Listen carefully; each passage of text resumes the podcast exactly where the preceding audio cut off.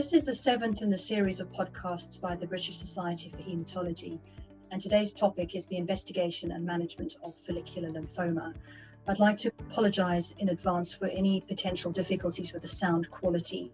This is because of the current COVID 19 pandemic, we're having to record these podcasts remotely. I'm Kim Linton and I'm a consultant medical oncologist at the Christie and also a clinical senior lecturer at the University of Manchester. And I'm particularly interested in improving treatments for patients with follicular lymphoma. And I do this in my capacity as chair of the NCRI low grade lymphoma subgroup, where we are involved in developing and shaping the UK led clinical trials, but also in the work that I do with NICE, with Lymphoma Action, BSH, and the pharma industry where I provide expert advice and am involved in developing clinical guidelines to help us share the latest evidence based knowledge.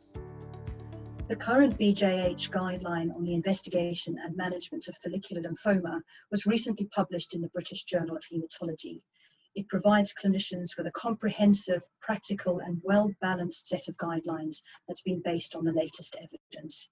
And in this podcast, I'm going to highlight some of the major and practice changing developments that have come about, about since we first published the follicular guidelines in 2011. There are four main areas that we're going to focus on. The first is around important changes around the use of PET scanning. We'll look at the advances in the upfront management of patients with asymptomatic as well as symptomatic advanced stage disease, look at high risk disease and high grade transformation, and finally advances in the management of relapse with some horizon scanning of promising drugs in development.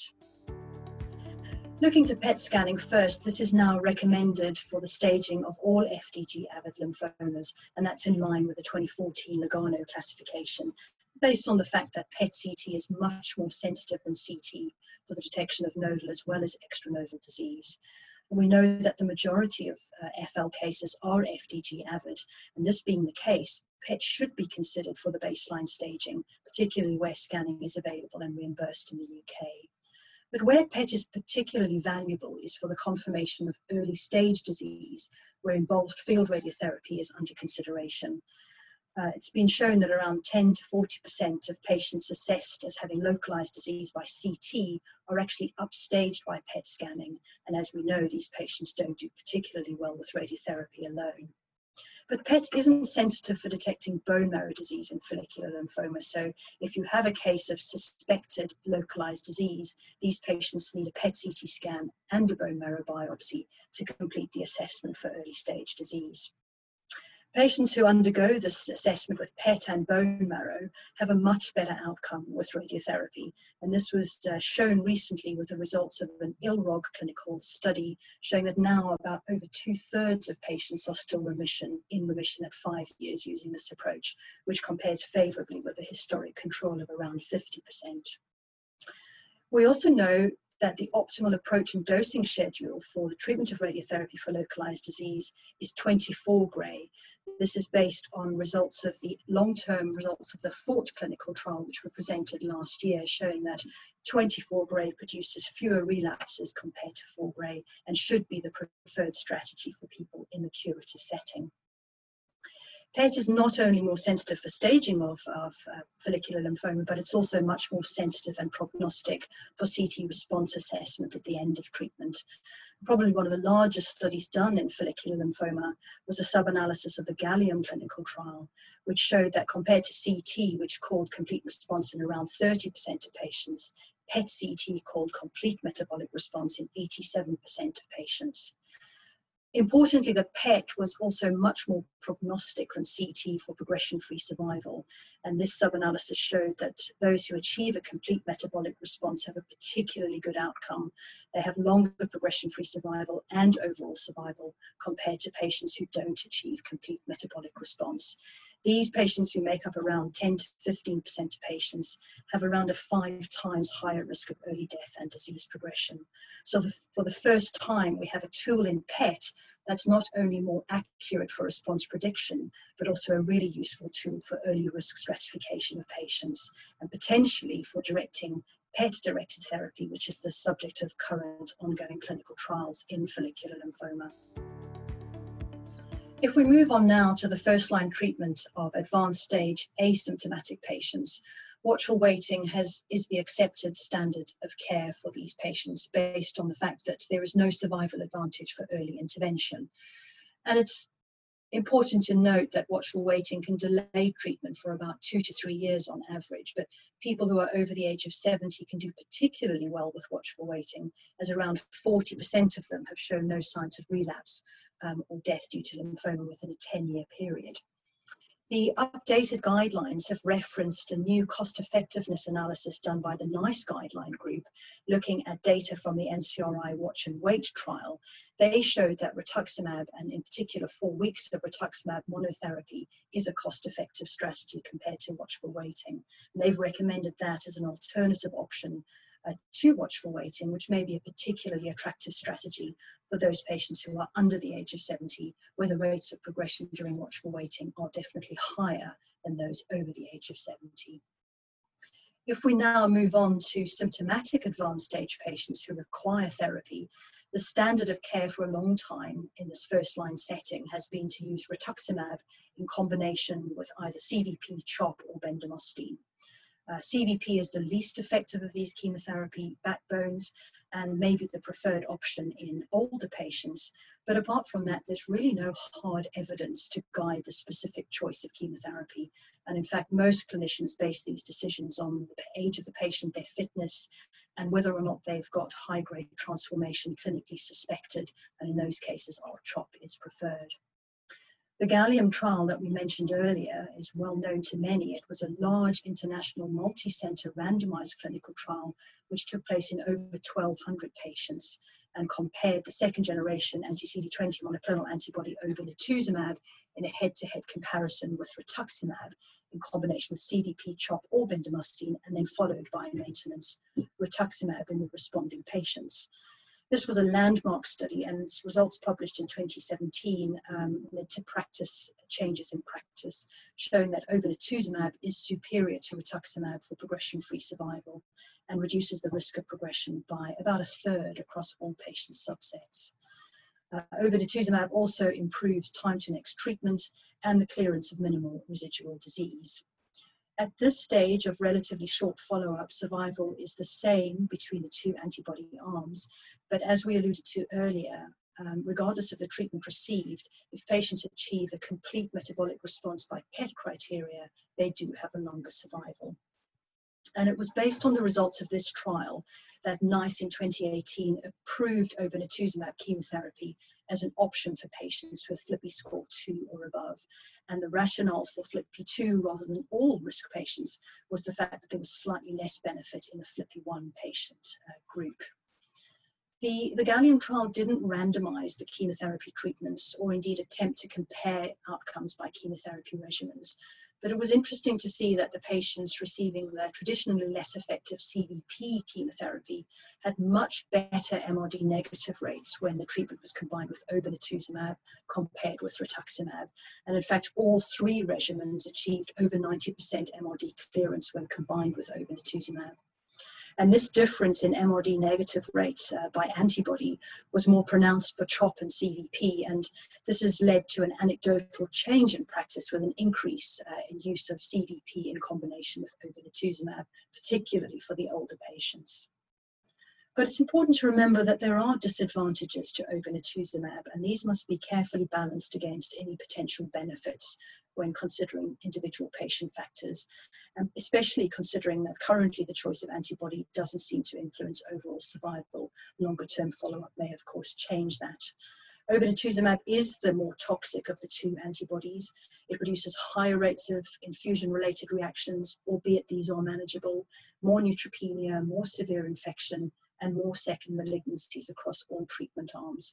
So these patients need to be more carefully selected and monitored, particularly for infections. Uh, interestingly, most of the adverse events in the gallium trial were in the bendamustine treated patients, and that wasn't just during induction, but also into the maintenance phase and in the follow-up phase when late infections were still being observed.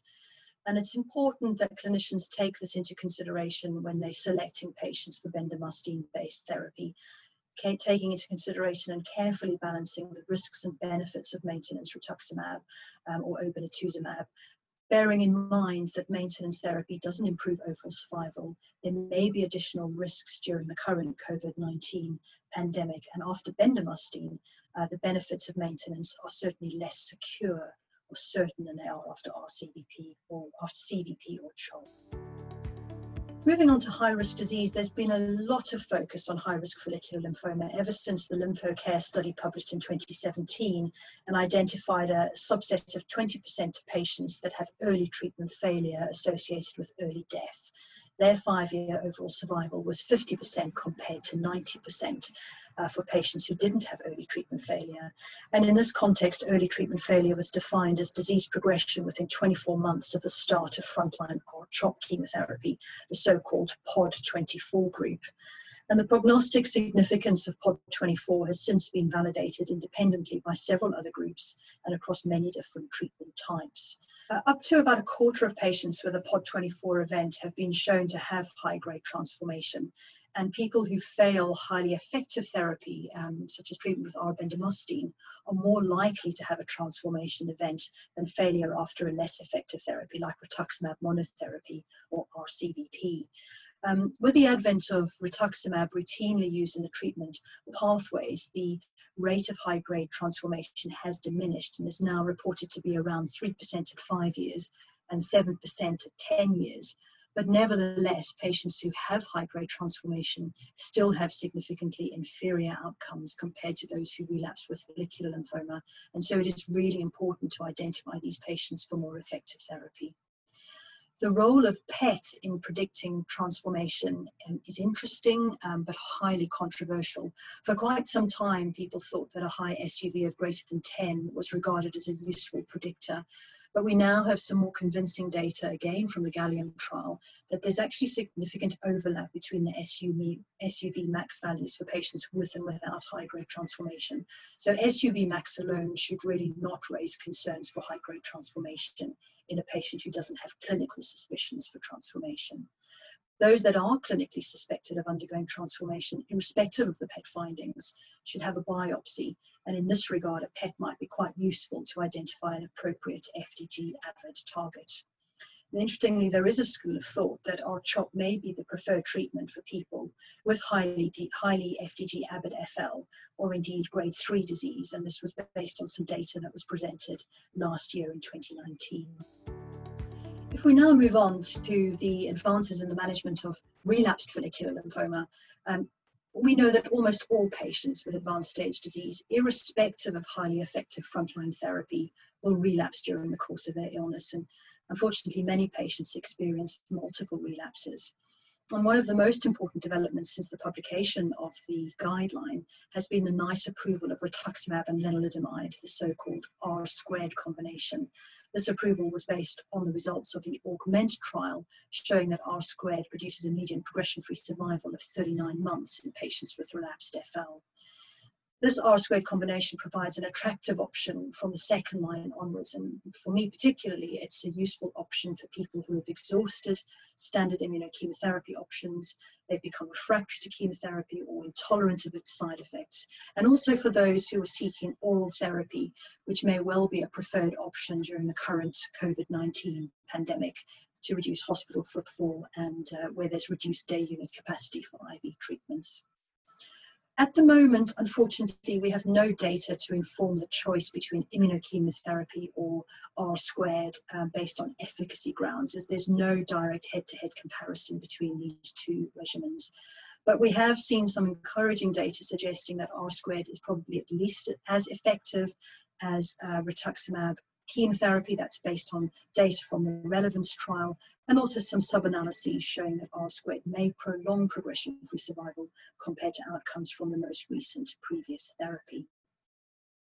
The combination can also overcome rituximab resistance, but please bear in mind that the license is only open to patients with rituximab sensitive disease, as the rituximab refractory patients were excluded from the augmented trial. There are two important ongoing trials, the NCRI PETREA trial and the MAGNIFY trial, which are both interestingly evaluating maintenance questions, but they will provide further data to refine the role of R squared uh, in the management of FL. The option that is now available for people with rituximab refractory disease is bendamustine in combination with obinutuzumab, followed by obinutuzumab maintenance. And this uh, treatment was NICE approved in 2017 based on the results of the GADOLIN clinical trial, which showed that the combination almost doubled progression-free survival to around 26 months compared to bendamustine alone. The guideline also includes a really important focus on stem cell transplantation and advocates the early use of this approach in the transplant eligible relapsed FL patients, especially those who have an early relapse or a POD24 event, um, with pooled data suggesting that around a third of patients may derive long term benefit after being autografted. But the outcomes for people with multiply relapsed follicular lymphoma remain poor, and newer novel agents are needed, very much needed, to improve outcomes in these patients.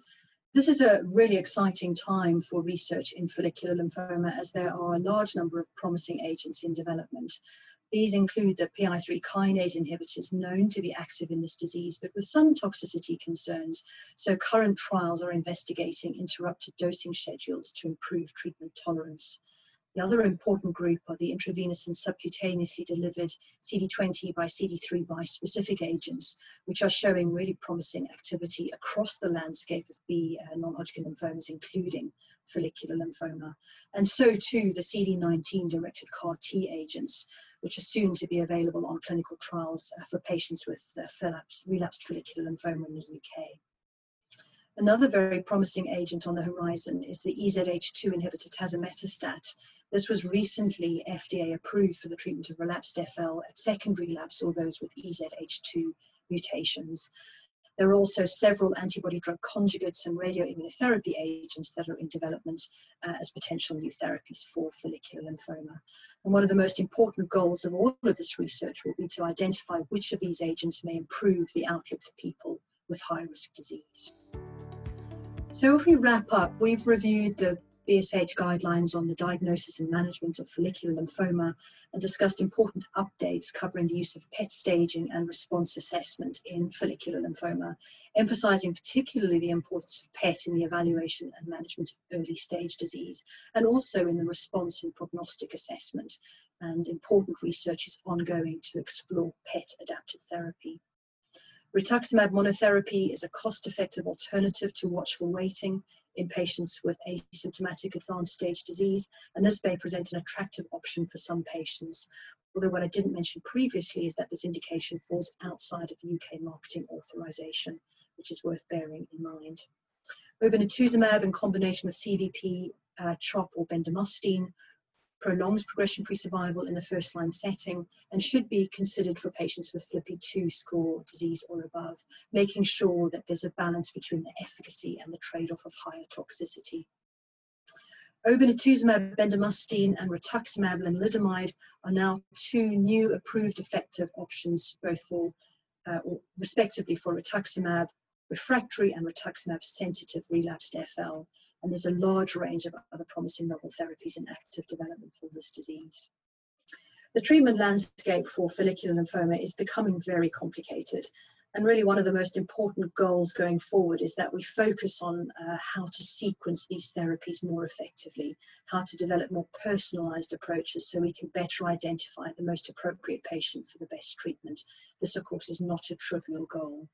And the prognostic significance of early treatment failure is a very hot topic, and ongoing research efforts are aimed both at early identification of these patients and also, crucially, on the development of more effective treatment strategies to overcome their poor prognosis.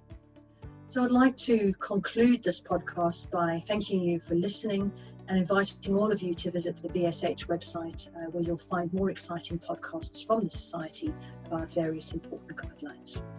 Thank you.